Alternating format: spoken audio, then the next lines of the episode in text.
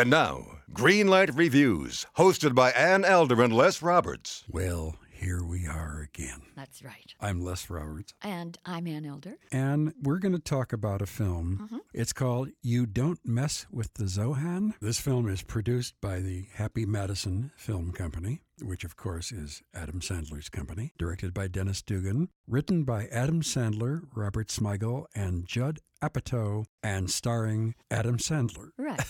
I don't like Adam Sandler's work. I just loathe what he does. And in this film, not only did I not find it funny, but I thought of so many people that would be offended by seeing it. well, I think that's maybe a little bit strong, Les, but uh, let's hear the plot. Adam Sandler plays Zohan. He is an Israeli agent for Mossad, the Right. Israeli Secret Service. He is a legendary killer of terrorists, but he fakes his own death mm-hmm. in a fight he's having with a Palestinian terrorist known as the Phantom, Right. played by John Turturro.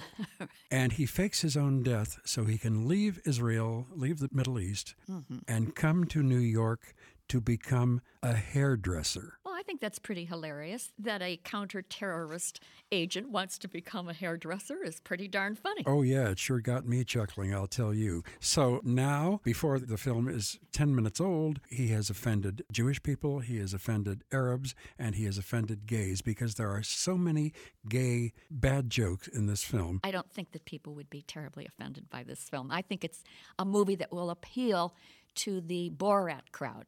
And if you liked Borat, I would pretty much think you're going to like Zohan. You know, that would be my first opinion. Okay, and I have to remind you that we reviewed Borat a couple of And years ago, it. and I hated it. You and I have a very different opinion about certain things in the humor area. Well, definitely, definitely, and that's what makes it fun to do this show with you. I have to name some of the other people in the Okay. film. Rob Schneider, another actor who I feel is as deep as a puddle. He plays a Palestinian cab driver in New York City who kind of blows the whistle mm-hmm. on Zohan, who has taken the name of Scrappy Coco because those were two dogs in whose cage he stowed away to come to New York. And of course, he fixed their hair for them. You didn't think that was funny when those dogs came out and they were psychedelic, you know, paint in their hair. I thought it was very Yeah. cute. I didn't think that was very cute, and I didn't think them playing hacky sack with a live cat was cute either. Then we have Lainie Kazan. Lainie Kazan is the first elderly woman that Zohan makes love to.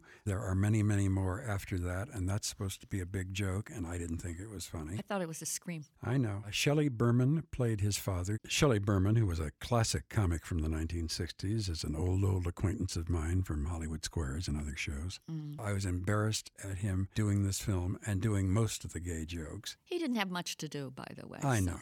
I know. And the only thing I liked about this whole movie is a young woman named Manuel Kariki, who plays the Palestinian woman with whom Zohan falls in love. She is quite, quite beautiful. And I thought she managed to present herself as the only normal person in this whole film. Well, that's what he wanted. I mean, there's no question about it. This movie is an antic exercise, it's a hit or miss operation. I think that he hit more than he usually does in this film. I think he hit the satirical targets very, very well. Okay, I have to give Adam Sandler something. Whatever he has been doing to himself, he's worked on his body. And when you look at him, you can believe him as a fighter for justice in the American way. Well, justice in the Israeli way. Right. I thought it was just absolutely hilarious and outrageous that as an Israeli soldier, he wants to, and dreams of becoming a hairdresser.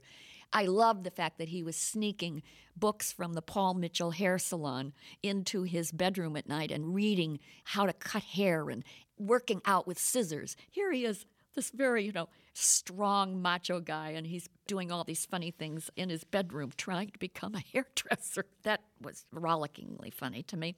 Okay. I thought it was very funny when this beautiful woman hires Zohan to clean up the shop. And he is so determined to be the best cleaner upper of all time. Catches hairs in midair as they are coming down. They don't even hit the floor. It was a scream in those sequences. Then, when he finally becomes a hairdresser, and services dozens and dozens of elderly women. Ugly, I ugly, really ugly. fell on the floor. I did not. Oh, come on. This was a riot. Now, there are many other sequences in the movie that don't work. Well, now we're getting onto the same page. This is a scatter shot affair. But strangely enough, I think that Zohan had about 12 or 13 little set pieces that really, really were fun. I didn't believe one second of it. As a matter of fact, when I walked out of the theater, I thought, this is going down in my book as one of the worst Oh, my goodness. major studio films I've ever seen in my life. I think you're really being a little too harsh on a movie that really has some very funny moments in it. I don't think it's a great movie by any stretch, but again, the satirical targets were right on the money. I just thought this was unfunny Okay. and boring and offensive, and I hated it, and I'm giving it a red light. Okay, well, I will say, Les, and I think that our audience knows this, but your expertise, and I totally agree, you are a master of writing the detective stories. You know that genre, you know how that kind of a movie is put together, and you can discuss that with such finesse and with such expertise. And my background is totally different. My background is more in the comedy field. I've always laughed at you. I know that. no, that's I the mean- truth. I know. For years and years, I've been laughing. But I mean, I wrote comedy for, you know, 35 years Sure. in LA, and I have a bunch of Emmys because of my comedy background.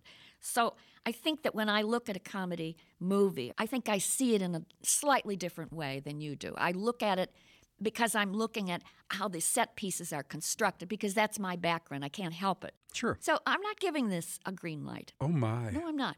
I'm giving this a yellow light because I think that, you know, again, there's enough good in it that it warrants that light, but that's not great enough so that it gets a green light from me. Okay, you don't mess with the Zohan. By the way, Zohan is Adam Sandler's name. It's directed by Dennis Dugan, written by Adam Sandler, Robert Smigel, who writes all those wonderful cartoons for Saturday Night Live, and Judd Apatow. It stars Shelley Berman, Rob Schneider, Lainie Kazan, Emmanuelle Chriqui, John Turturro, and of course, Adam Sandler as Zohan. Red light from me, yellow light from Ann. Until next time, I am Les Roberts. And I'm Ann Elder. And we're looking forward to seeing you having a great time at the movies.